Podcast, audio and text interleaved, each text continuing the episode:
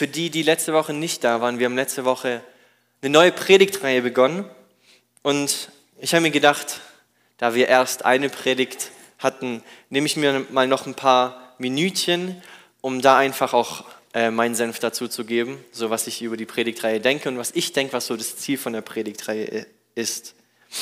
Erstmal der Titel dieser Predigtreihe ist Lasst uns bauen. Und könntest du hinten noch den Beamer auf Prediger einstellen, damit ich auch sehe, wo wir gerade sind. Lasst uns bauen. Das ist der Titel der Predigtreihe. Und wie ich darüber nachgedacht habe, was das überhaupt bedeutet, habe ich erstmal über diese Aussage nachgedacht. Lasst uns bauen. Und erstmal ist dieser Aufruf, lasst uns bauen, ein, ein klarer Aufruf, etwas zu tun, etwas zu verändern, da wo wir sind. Und es ist nicht irgendwie eine Aufforderung in die Allgemeinheit, so lasst die Gemeinde bauen, sondern es ist ein persönlicher Aufruf, uns. Da bist du mit einbegriffen. Damit bist du aufgefordert, zu bauen, etwas zu verändern, dich gebrauchen zu lassen von Gott. Nicht, dass Otti gebraucht wird oder Jocke, weil die sind eh schon voll dabei, sondern dass du die Verantwortung, die dir anvertraut ist, wahrnimmst und erkennst und dass du auch verstehst, dass Gott dich, wirklich jeden einzelnen von euch, dich persönlich gebrauchen will. Und deswegen ist es auch eine Aufforderung, dich einzubringen mit dem, was du hast und dem, was dir anvertraut wurde. Und da kommen dann immer so diese ganz schlechten Ausreden, ja, aber ich kann das nicht so gut und darin bin ich nicht so gut und da sind Leute, die besser sind als ich in dem Bereich. Und eigentlich habe ich keine wirkliche Gabe, mit der ich dienen kann und da muss ich dich enttäuschen, weil die Ausrede zählt nicht. In 1. Petrus 4, Vers 10 lesen wir nämlich was ganz anderes. Da heißt es, jeder, also alle, du, ich, jeder, der das liest, soll den anderen mit der Gabe dienen, die er von Gott bekommen hat. Und dann heißt es weiter, wenn ihr das tut, erweist ihr euch als gute Verwalter der Gnade, die Gott uns in so vielfältiger Weise schenkt. Also ich glaube, Eindeutiger kann es nicht sein. Alle haben eine Gabe und etwas anvertraut bekommen von Gott. Diese Gnade, die er an uns ausgeteilt hat, erging an uns alle. Und wenn du noch nicht siehst, wo deine Gabe liegt, dann liegt es vielleicht daran, weil du noch zu wenig machst. Weil Jesus hat so ein Prinzip im Kleinen treu sein. Und indem wir anfangen, im Kleinen treu zu sein, lernen wir so langsam, worin wir vielleicht gut sind, was unsere Stärken sind, wo diese Gabe liegt, die uns Gott anvertraut hat. Und wie wir uns dann mit diesem Thema beschäftigen, lasst uns bauen, ähm, ist es ja auch nicht so, dass wenn wir über Gottes Reich bauen und dienen reden, dass wir einfach uns Gedanken an den Haaren herbeiziehen und so die Meinung der Prediger hören wollen, sondern wir wollen uns damit beschäftigen, was können wir effektiv aus der Bibel lernen, um für uns in unserem Leben anwenden zu können. Und deswegen, haben wir uns im Predigteam entschieden, dass wir so ein, ein sehr praktisches Beispiel nehmen, und zwar Nehemia. Weil Nehemia, der hat wortwörtlich etwas Physisches gebaut. Und wenn wir die Geschichte von Nehemia anschauen, wie er die Mauer Jerusalems wieder aufbaut und was für eine Bürde er hat und wie er durch diesen ganzen Prozess geht, sehen wir einfach extrem viele Sachen, die wir für unser Leben auch als Standard nehmen sollten nicht nur abschauen könnten, sondern wo wir wirklich sehen, hey, das ist ein, ein Leiter nach dem Herzen Gottes. Das ist jemand, der eine Last auf dem Herzen hat, zu dienen. Und so können wir von Nehemia lernen, so wollen wir von Nehemia lernen, weil Nehemia hat etwas Physisches gebaut und wir bauen etwas, was André letzte Woche sehr ausführlich angesprochen hat. Dieser Aufruf, lasst uns bauen, ist nicht einfach nur ähm, irgendwas um das mit Nehemia in Verbindung zu bringen, sondern André hat letzte Woche über das Reich Gottes gesprochen. Und indem er über das Reich Gottes gesprochen hat, muss uns klar werden, dass wir den Auftrag bekommen haben, dieses Reich Gottes zu bauen. Jetzt ist aber die Frage, was ist dieses Reich Gottes? Weil ein Fehler oder ein Problem, das wir in unseren Gemeinden haben oder allgemeinen Kirchen, ist, dass wir so so schön fromme und geistliche Worte einfach hinnehmen, weil sie so schön sich anfühlen. Das Reich Gottes. Wow. Und Was heißt es eigentlich? Was ist das Reich Gottes? Was bedeutet es, dass wir das Reich Gottes bauen wollen? Andere hat es in, in Länge ein bisschen erklärt, was das Reich Gottes ist. Und wenn wir eine Definition haben wollen, die prägnant ist und die wir uns merken können, dann ist das Reich Gottes da, wo er herrscht. Sein Reich ist da, wo er herrscht. Und wenn wir jetzt verstehen wollen, was das bedeutet, dann ist sein Reich da, wo Menschen darauf vertrauen, dass Jesus für sie gestorben ist. Dann ist sein Reich da, wo Menschen glauben, dass sein Opfer genug ist. Dann ist sein Reich da, wo Menschen lebendig geworden sind, wo Menschen wiedergeboren sind. Dann ist sein Reich da, wo der Tod die Macht verloren hat. In anderen Worten, da beginnt Jesus zu herrschen, wo Menschen ihn erkannt haben, sich unter seine Herrschaft gestellt haben, geistlich wiedergeboren sind, ist der biblische Begriff. Und wie wir das dann auf die Predigtreihe beziehen, dann ist es einfach, dass wir uns streng genommen damit beschäftigen in dieser Predigtreihe, wie wir mit dem, was Gott uns gegeben hat, unseren Auftrag erfüllen. Den Auftrag, den wir in Matthäus sehen, diesen Missionsauftrag, hinauszugehen in alle Völker, überall und Menschen zu Jüngern zu machen. Das Evangelium zu verkünden, die frohe Botschaft. Und so ist die Predigtreihe eigentlich mit dem Titel Lasst uns bauen, eine Predigtreihe über Berufung, über Dienst mit einem evangelistischen Herzen. Und was wir letzte Woche eben gelernt haben, ist, dass in diesem Akt Gottes Reich zu bauen, in, in diesem Ausleben Menschen zu Jüngern zu machen, ist es unglaublich wichtig, dass wir aktiv im Gebet sind und aktiv mit Gott verbunden sind. Und heute gehen wir weiter im Buch Nehemiah. Wir beschäftigen uns mit Nehemiah 2, Vers 1 bis 10. Und so das Übertitel oder der Titel, der so über diesen Versen steht, ist lasst uns bauen unter der Führung Gottes. Das sind ein paar Verse und die wollte ich jetzt mit euch gemeinsam lesen. Und wie wir durch diese Verse gehen, werden wir einfach ein bisschen von Nehemiah lernen. Es geschah aber im Monat Nisan oder Nissan, keine Ahnung, im 20. Jahr des Königs Arthasasta. Als Wein vor ihm stand, dann nahm ich den Wein und gab ihn dem König. Ich war aber zuvor nie traurig vor ihm gewesen. Der Kontext ist, dass Nehemia eben über die Situation von Jerusalem Bescheid bekommen hat, dass die Stadtmauer zerstört ist, dass dort nichts ist, was das Volk Gottes schützt. Da sprach der König zu mir, warum siehst du so traurig aus? Du bist doch nicht krank. Es ist nichts anderes als ein betrübtes Herz. Da fürchtete ich mich sehr und ich sprach zu dem König, der König lebe ewig. Warum sollte ich nicht traurig aussehen, da doch die Stadt, wo die Grabstätte meiner Väter ist, in Trümmern liegt und ihre Tore vom Feuer verzehrt sind? Da sprach der König zu mir, was erbittest du denn? Da flehte ich zu dem Gott des Himmels. Und dann sagte ich zu dem König, wenn es dem König gefällt, und wenn dein Knecht wohlgefallen vor dir, wohlgefällig vor dir ist, so sende mich nach Juda, zu der Stadt, wo meine Väter begraben liegen, damit ich sie wieder aufbaue. Da sprach der König zu mir, während die Königin neben ihm saß, wie lange wird die Reise dauern und wann wirst du zurückkommen? Und es gefiel dem König, mich hinzusenden, nachdem ich ihm eine bestimmte Zeit genannt hatte. Und ich sprach zu dem König, wenn es dem König gefällt, so gebe man mir Briefe an die Statthalter jenseits des Stromes, damit sie mich durchziehen lassen, bis ich nach Juda komme. Auch einen Brief an Asaph, den Forstmeister des Königs, dass er mir Holz gibt, damit ich die Tore des Tempelbezirks, der zum Haus Gottes gehört, aus Balken zimmern kann und für die Stadtmauer und für das Haus, in das ich ziehen soll. Und der König gab sie mir, weil die gute Hand meines Gottes über mir war. Als ich nun den Statthalter jenseits des Stromes, als ich nun zu den Statthaltern jenseits des Stromes kam, gab ich ihnen die Briefe des Königs. Und der König hatte, Oberst, hatte Oberste des Heeres und Reiter mit mir gesandt. Als aber Sanballat, der Horoniter, und Tobia, der ammonitische Knecht, dies hörten, missfiel es ihnen sehr dass ein Mensch gekommen war, um das Wohl der Kinder Israels zu suchen. Das war jetzt eine Riesenmenge an Text.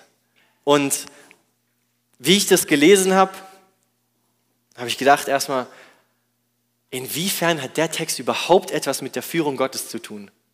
Also jetzt, ich habe da irgendwie nicht wirklich aktiv was gesehen, in dem Sinne so, das hat Nehemiah bewusst gemacht, damit er die Führung Gottes erleben kann. Und dann, wie ich überhaupt darüber nachgedacht habe, wie können wir aus diesem Text etwas lernen, über dieses Thema unter der Führung Gottes zu sein, habe ich mich erstmal wieder gefragt, was ist eigentlich die Führung Gottes?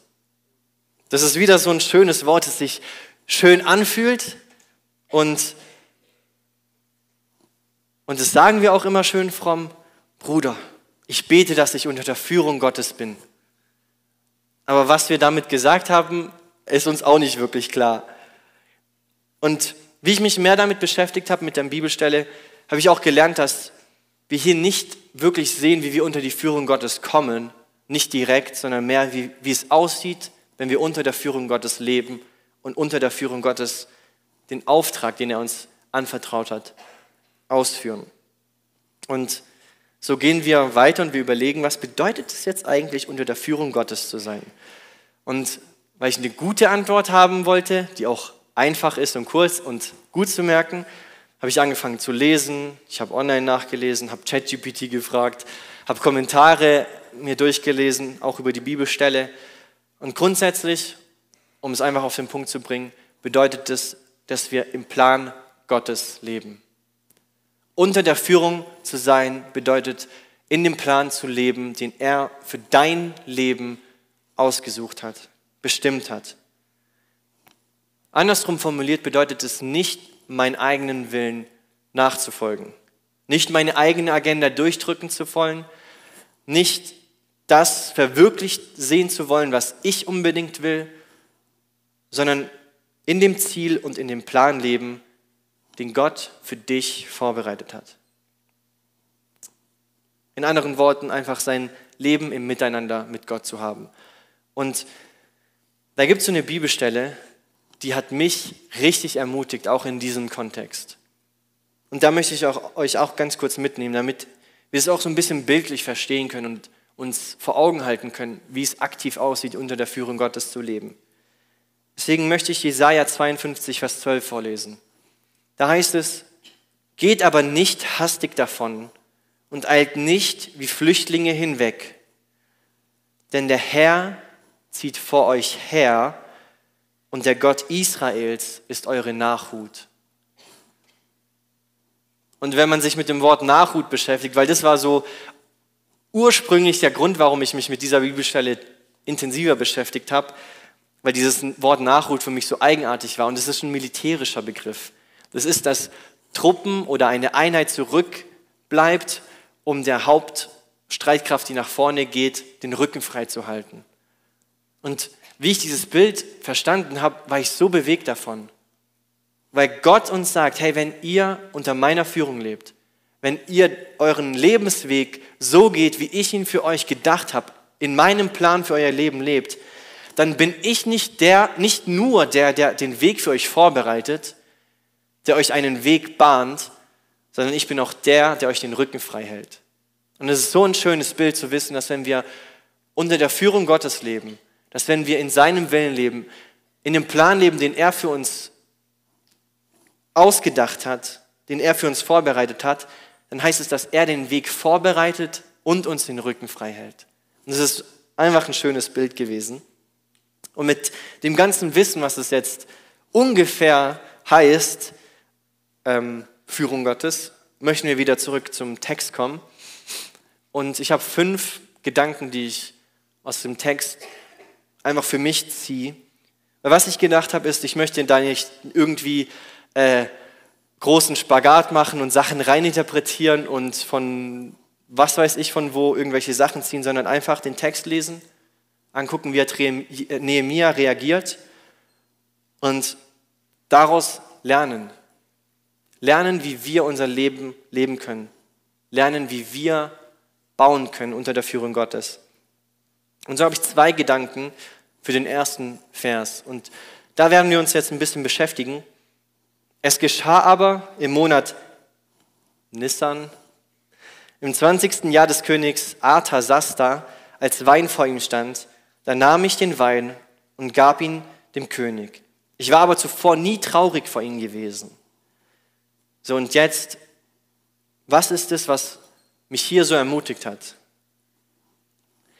Der Punkt, den ich hier lerne und den ich für mich mitgenommen habe, wenn ich in meinem Dienst bin, dann, dass Nehemiah ist beständig im Gebet.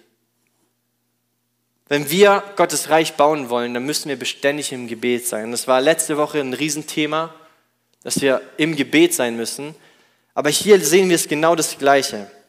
Weil, für die, die sich noch daran erinnern können, letzte Woche, Nehemiah 1, Vers 1, ohne nachzuschauen, in welchem Monat kam Nehemias Bruder, um ihm die Botschaft zu geben? Wer kennt den Namen? Kislev. Genau, habe ich mir auch gedacht. Das sind eindeutig andere Namen, als wir hatten. Und wenn man dann halt Theologen liest und Leute, die sich halt damit beschäftigen, dann versteht man, dass das nicht schnell passiert ist. Das waren ungefähr vier Monate, die zwischen der Nachricht, die Nehemiah bekommen hat, und dieser Situation sind.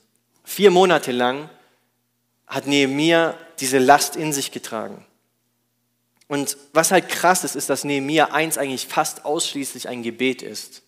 Das ganze Kapitel ist eigentlich ein Gebet Nehemias, wo an Versprechen Gottes sich erinnert und wo er bittet, dass Gott etwas tut, etwas verändert. Und Vers 11 endet genau damit, dass er bittet, dass der König aufmerksam wird für diese Situation. Und aus Kapitel 1 lernen wir eben, dass dieses, diese, dieses Schicksal seines Volkes und dieses Schicksal der Stadt ihm nicht egal war. So wie er reagiert hat, lernen wir, dass es ihn schon bewegt hat. Und wenn wir Nehemiah das ganze Buch weiter betrachten, dann lernen wir, dass Nehemiah wirklich ein Mann des Gebetes ist. Und so können wir lernen, dass er diese vier Monate nicht einfach nur ein Gebet gesprochen hat und gedacht hat, das, das war's jetzt, sondern er ist beständig im Gebet. Er weiß, dass etwas getan werden muss. Er weiß, dass gebaut werden muss. Er weiß, dass gedient werden muss. Aber er weiß auch, dass er nicht genug ist, um etwas zu verändern, sondern Gott muss eingreifen. Und deswegen flüchtet er sich in seiner Not zu dem, der ihnen am besten helfen kann. Und so ist es der erste Punkt, den wir aus diesem Ganzen lernen. Nehemia ist beständig im Gebet.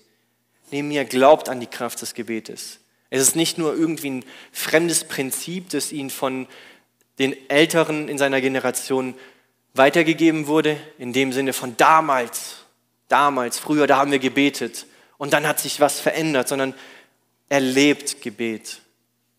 Da gibt es so diesen, diesen Spruch, wenn du einen Christen blamieren willst, dann frag ihn nach seinem Gebetsleben. Und bei Nehemiah war das aber wirklich so. Er hat nicht nur an dieses Prinzip geglaubt, dass Gott ihn hört, sondern er hat es gelebt. Nehemiah weiß, dass wir durch unsere Gebete etwas verändern können. Nehemiah weiß, wo seine Gebete landen. Nicht an der Decke, sondern beim Schöpfer des Universums. Dann das nächste, was wir aus diesem Vers lernen, ist, dass Nehemiah wartet. Er wartet und er vertraut. Nehemias Reaktion im Kapitel 1 ist ziemlich heftig. Er bekommt hier diese Botschaft mit von der Stadt, die zerstört ist und wie es seinem Volk geht und er setzt sich hin. Er muss sich erstmal hinsetzen, weil er so geschockt ist. Er weint.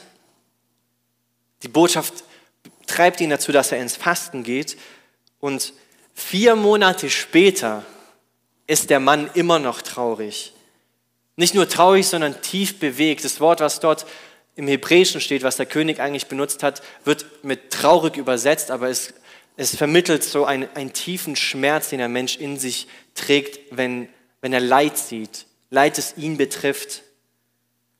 Und trotzdem ist es so krass, dass Nehemiah diesen Leid und diese Trauer und diesen Schmerz, diese Verzweiflung über die Situation erträgt.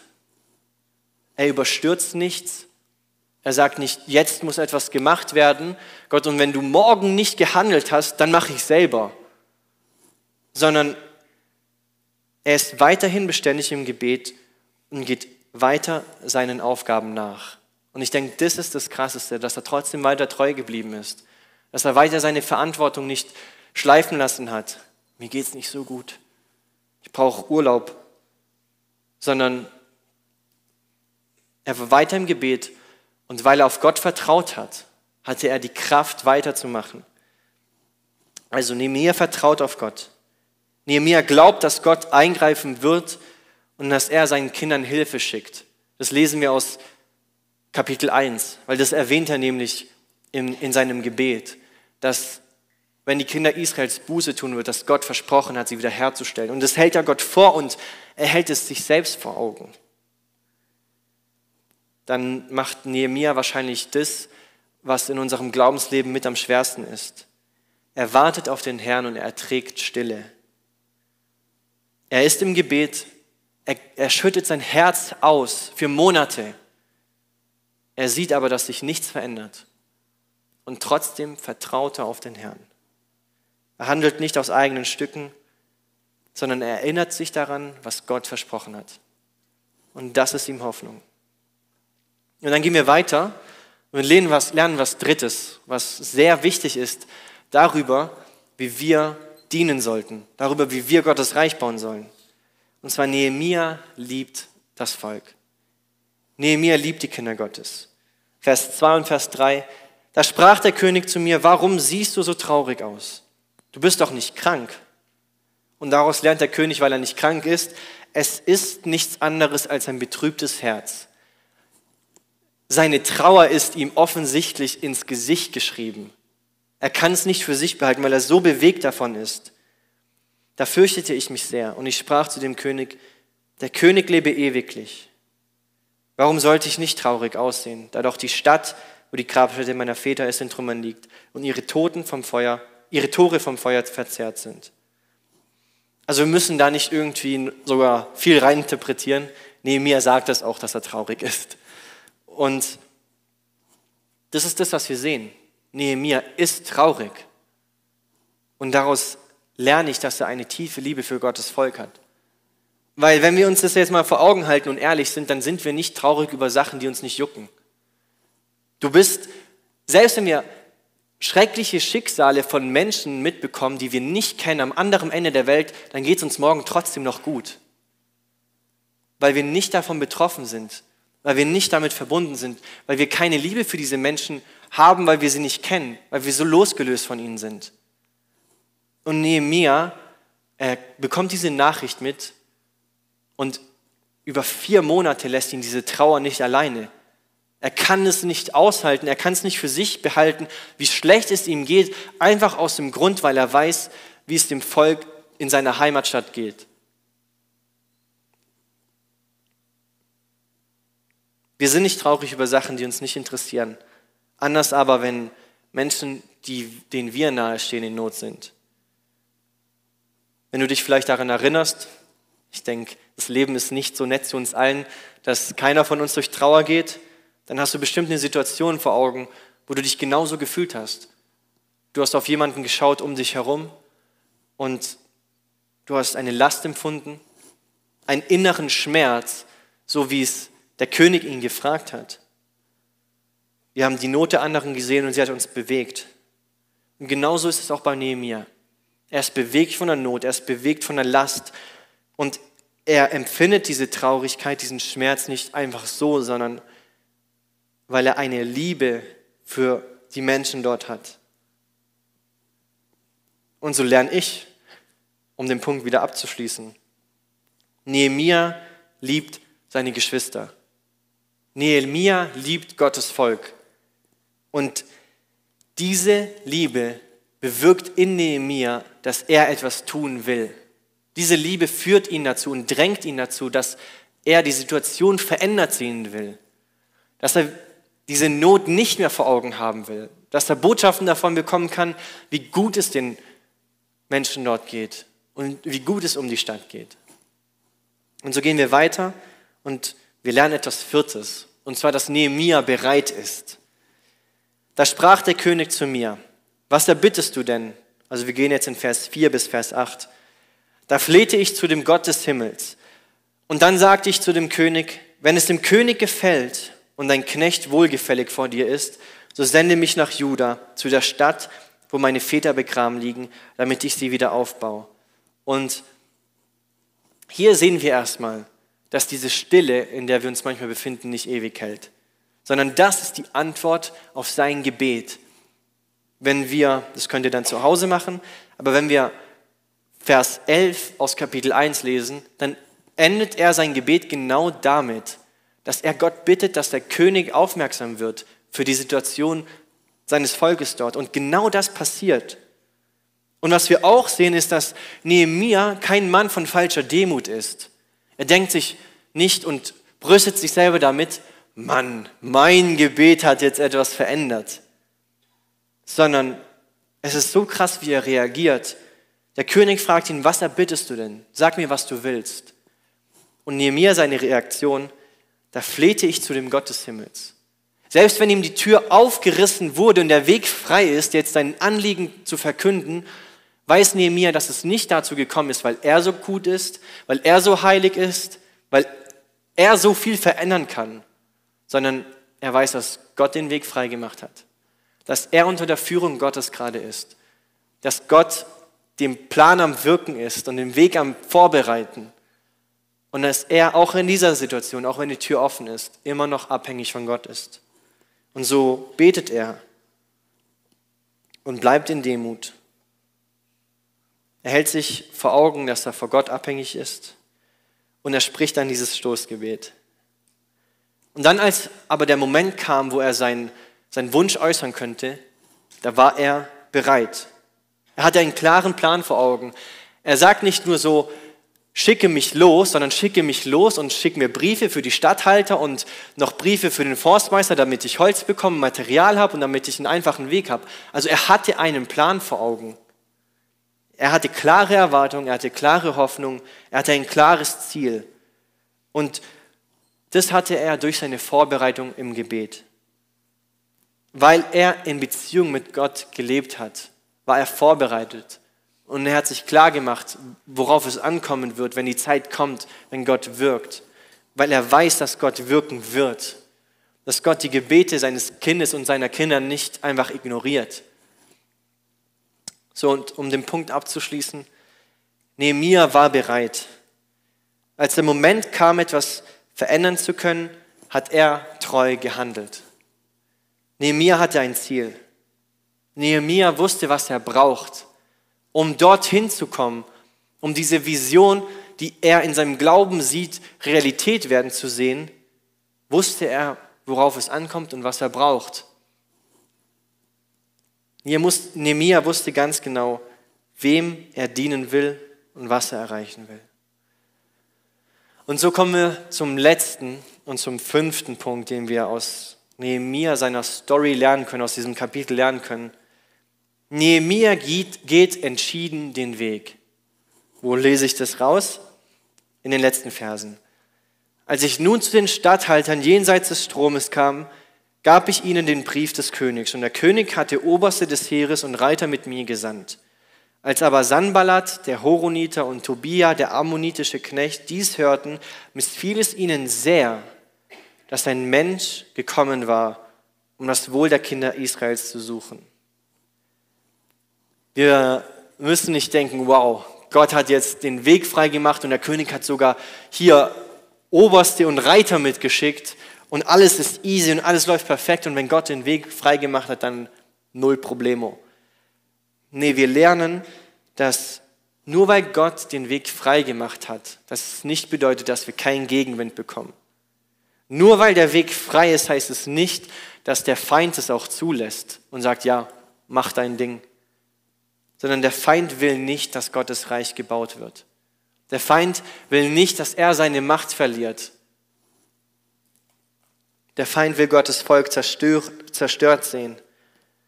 Aber Nehemiah lässt sich nicht davon abbringen, Nehemiah sagt nicht, okay Gott, eigentlich habe ich auf dich vertraut, dass es hier alles easy funktionieren wird und jetzt hier ist dieser Mann da, der mir das Leben schwer macht. Ich höre auf.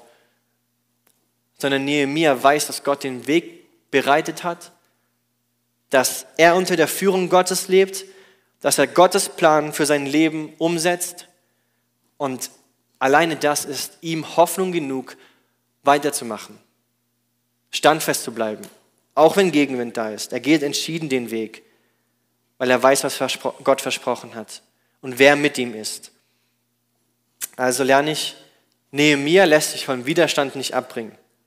Er glaubt den Lügen nicht, die vielleicht sagen, die in seinem Kopf sind und die dann sagen, guck mal, da ist jetzt Widerstand, Gott ist doch nicht für dich, ist doch nicht sein Wille.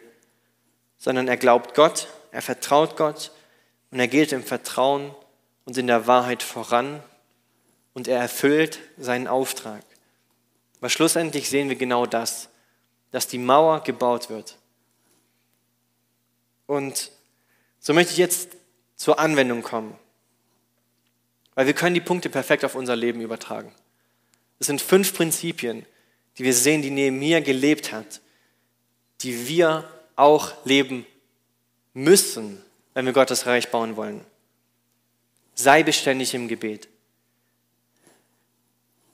André hat es letzte Woche sehr ausführlich erwähnt, was Gebet ist, warum Gebet wichtig ist.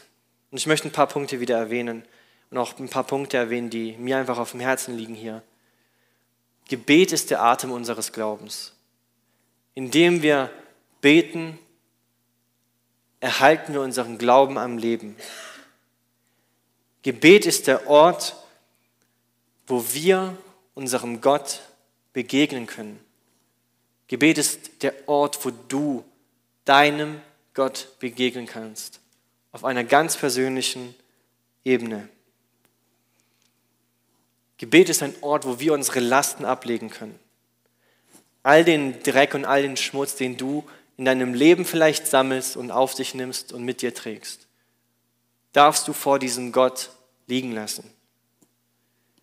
Gebet ist der Ort, wo wir unsere Wünsche äußern dürfen vor unserem Vater ist der Ort, wo wir echt sein dürfen, wo wir ohne Scheu und Zurückhaltung ehrlich sein dürfen. Gebet ist der Ort, wo wir vor unseren Vater kommen dürfen. Gebet ist der Ort, wo Gott auf dich wartet. Und um es ein bisschen zuzuspitzen, Gebet oder nicht zu beten, ist praktischer Atheismus. Wir sagen, dass nicht die Worte zählen, sondern die Taten. Und wir sagen, wenn du mich liebst, dann zeig es mir. Dann können wir das Prinzip, das wir in unserem Leben sehen und das wir anderen vielleicht auch vorhalten, auch auf uns selber beziehen. Wenn wir glauben, dass Gott uns hören kann, wenn wir glauben, dass im Gebet wir Gemeinschaft mit Gott haben, dann heißt es, dass wenn wir nicht beten, dass wir nicht daran glauben, dass Gott uns hört. Wenn wir uns keine Zeit fürs Gebet nehmen, heißt es, dass wir nicht auf Gott angewiesen sind. All das sagt diese Tat aus. Wenn wir nicht beten, heißt es, dass wir glauben, dass Gott uns nicht sieht, nicht hört, nicht handeln kann in unseren Nöten, die wir vor ihm ablegen. Wenn wir nicht beten, ist es praktisch, wie wenn wir sagen, Gott, ich glaube nicht, dass du da bist. Also, sei beständig im Gebet. Wenn wir unter der Führung Gottes ein Reich bauen wollen, müssen wir in Beziehung zu ihm leben. Und nichts anderes ist Gebet. Beziehung mit Gott zu pflegen. Wenn wir den Plan Gottes für, unsere Le für unser Leben kennen wollen, dann müssen wir ihm auch zuhören. Weil wir wissen, dass Gebet kein Monolog ist, sondern ein Dialog.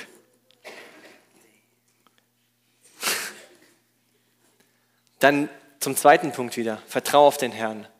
Genau wie Nehemiah vertraut hat, darfst auch du vertrauen. Egal wie schwer deine Situation ist, egal was die Umstände sagen, auch wenn die Umstände sagen, dass es nicht so ist, wie Gott es gesagt hat, egal wenn deine Situation unverändert ist, und wenn deine Gebete scheinbar an der Decke kleben bleiben, dann bist du wahrscheinlich an dem schwersten Punkt angekommen, wo wir glauben müssen. Das ist dann der Punkt und der Ort in unserem Leben, wo Glauben notwendig wird. Wenn wir nicht sehen, was Gott versprochen hat, dann müssen wir wirklich hoffen. Dann wird Glauben greifbar. Dann müssen wir darauf hoffen, auf das, was wir nicht sehen. Und da gibt es aber in der Bibel einfach zwei Verse oder zwei Bibelstellen, die so unglaublich schön zusammenarbeiten in diesem Punkt. Weil David war oft, der war oft an dem Moment, wo, wo er nicht das gesehen hat, was er sich erhofft hat, wo seine Seele niedergeschlagen war. Und im Psalm 43, Vers 5 ist so ein Moment. Und David, hier merken wir den Kampf zwischen wie wir uns fühlen und was wir glauben. Warum bist du so bedrückt, meine Seele? David fragt sich selbst, warum bin ich traurig? Warum geht es mir nicht gut? Ich weiß doch, dass Gott mit mir ist. Warum bist du so bedrückt, meine Seele? Warum stöhnst du so verzweifelt? Und dann sagt er die Wahrheit, die er glaubt. Warte nur zuversichtlich auf Gott. David ermutigt sich selber mit den Wahrheiten, die Gott ihm gegeben hat. Er fühlt sich nicht so, er sieht es nicht so, er erlebt es nicht so, aber er weiß, dass Gottes Wort zu vertrauen ist. Und dann gehen wir weiter und wir sehen in Jesaja 40, Vers 29 bis 31, er gibt dem Müden Kraft und Stärke genug den Unvermögenden. Knaben werden müde und matt und junge Männer strauchen und fallen. Aber die auf den Herrn harren, kriegen neue Kraft, dass sie auffahren mit Flügel wie Adler, dass sie laufen und nicht matt werden, dass sie wandeln und nicht müde werden. Wenn du an dem Punkt in deinem Leben angekommen bist, wo du nicht siehst, was Gott dir versprochen hat, dann heißt es nicht, dass du aufgeben musst, dass sich alles gegen dich verschworen hat oder dass Gott dich verlassen hat, sondern dann ist es der Punkt, wo du auf Gott warten kannst. Und du wirst sehen, dass er dich nicht im Stich lässt, sondern dann wirst du sehen, dass er dir neue Kraft geben wird. Also, wenn du unter der Führung Gottes leben willst, dann warte auf ihn. Box nicht deinen Willen durch, versuch nicht die Situation auf Biegen und Brechen zu verändern. Bringe dein Anliegen im Gebet vor ihm, beständig. Vertraue, dass er einen Weg vorbereitet und vertraue, dass seine Wege besser sind. Liebe seine Gemeinde. Das war der dritte Punkt, den wir angeschaut haben. Ja, Liebe ist das höchste Gebot und liebe Gott mit ganzem Herzen, mit ganzer Kraft und all deinem Sein und deinen Nächsten wie dich selbst.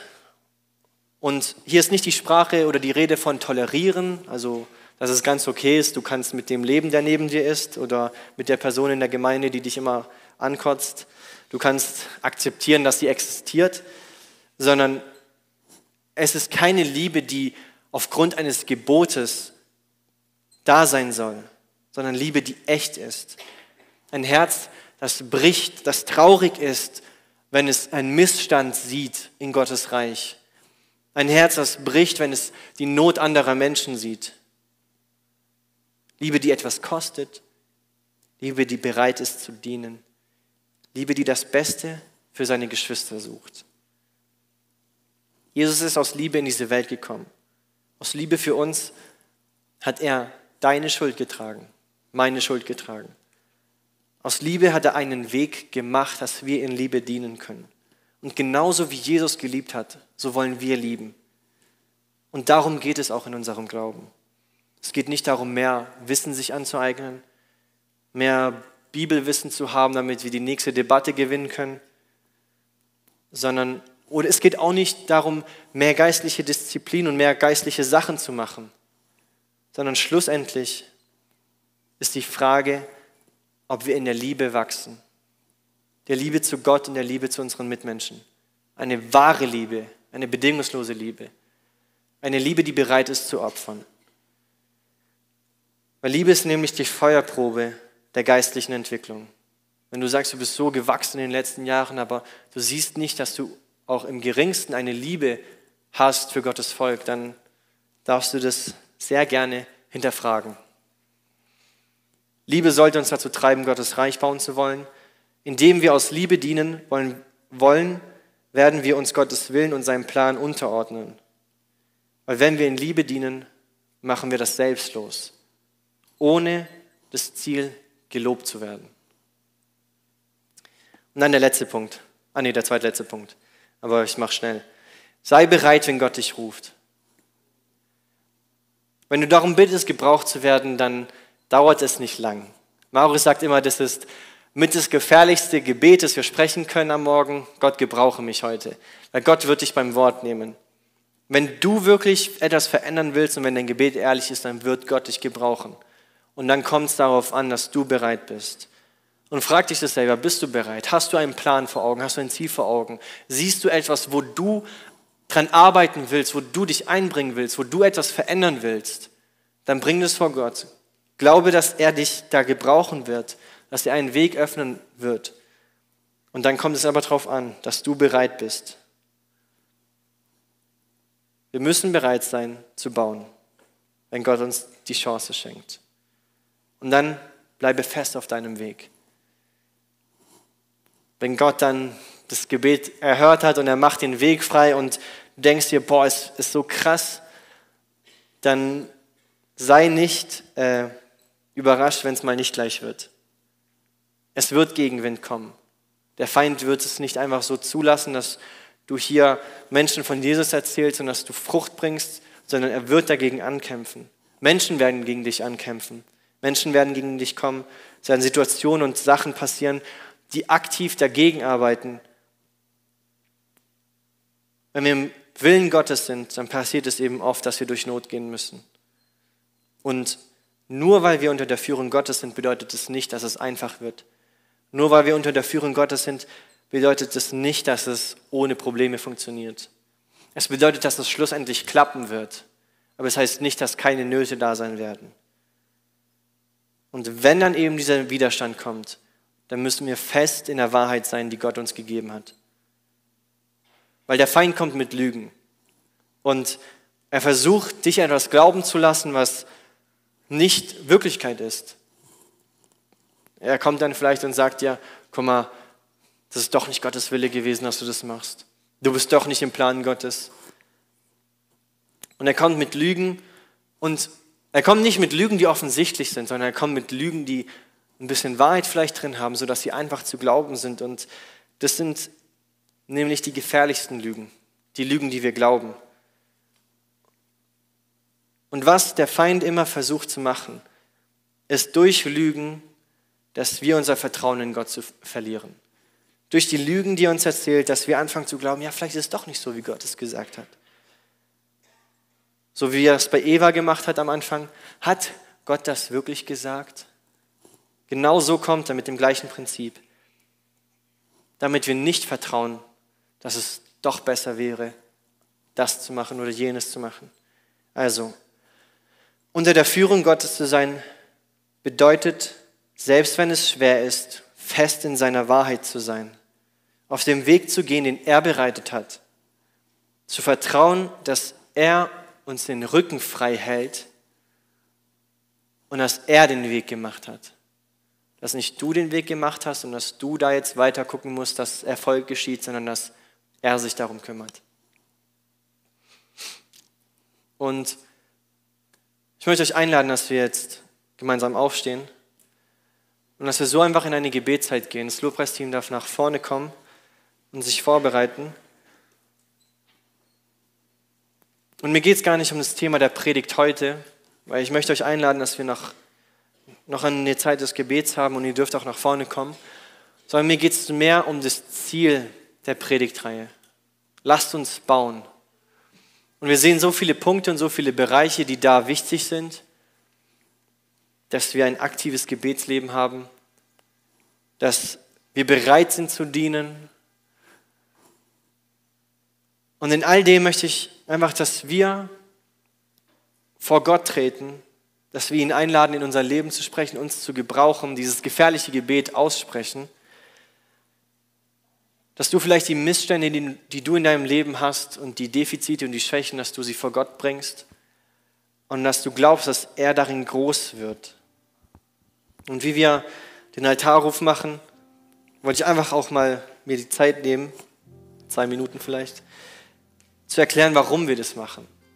Weil es wird immer vorgeworfen, dass wir, dass Altaraufrufe sehr manipulativ sind und einfach nur äh, eine schöne Atmosphäre schaffen wollen, aber darum geht es nicht. Sondern Altaraufrufe und dann diese Momente, wo Menschen nach vorne eingeladen werden, da geht es darum, dass erstmal du dich dazu entscheidest und für dich selber festmachst. Die Sachen, die während der Predigt dich in deinem Herzen bewegt haben, dass du für dich sagst, hey, ich, ich möchte das festmachen für mich. Ich möchte meine Entscheidung treffen und dadurch, dass ich diesen Schritt, diesen physischen Schritt, diesen wirklichen Schritt mache nach vorne für mich, entscheide ich mich dazu, das in meinem Leben gelebt haben zu wollen. Aber dann geht es nicht nur darum, dass du für dich den Schritt machst, sondern auch, dass du auch andere Menschen einlädst und dass du es in Anspruch nimmst, dass Menschen für dich beten. Weil das ist einfach ein Prinzip, das wir in der Bibel sehen, dass wir füreinander beten dürfen. Jesus macht es sogar. Als Hohepriester steht er für uns vor Gott ein. Und genauso wollen auch wir, das Jugendteam, das da ist und die aus dem Gebetsteam vielleicht, die da sind, wir wollen euch im Gebet unterstützen. Und diese Entscheidung, die du vielleicht für dich triffst, festmachen. Und so möchte ich einfach, dass wir während dem Lobpreis die Chance haben. Und ich möchte einfach den Raum geben, dass wenn du Gebet brauchst, grundsätzlich einfach in deinem Leben, dann darfst du nach vorne kommen. Und es geht einfach darum, dass wir eine Zeit haben, wo wir auch die Möglichkeit für Fürbitte haben. Dass Leute, die es wirklich auf dem Herzen haben, euch zu dienen, dass sie euch segnen können, dass Menschen, die wirklich ehrlich euer Bestes wollen, dass wir einfach vor Gott mit euch einstehen können, dass wir gemeinsam unsere Lasten tragen und gemeinsam einfach Gott bitten, etwas zu verändern in eurem Leben. Darum geht es. Und so möchte ich euch einladen, dass wir jetzt auch gemeinsam ins Gebet gehen, dass du die Sachen im Gebet vielleicht bewegst, die dich angesprochen haben.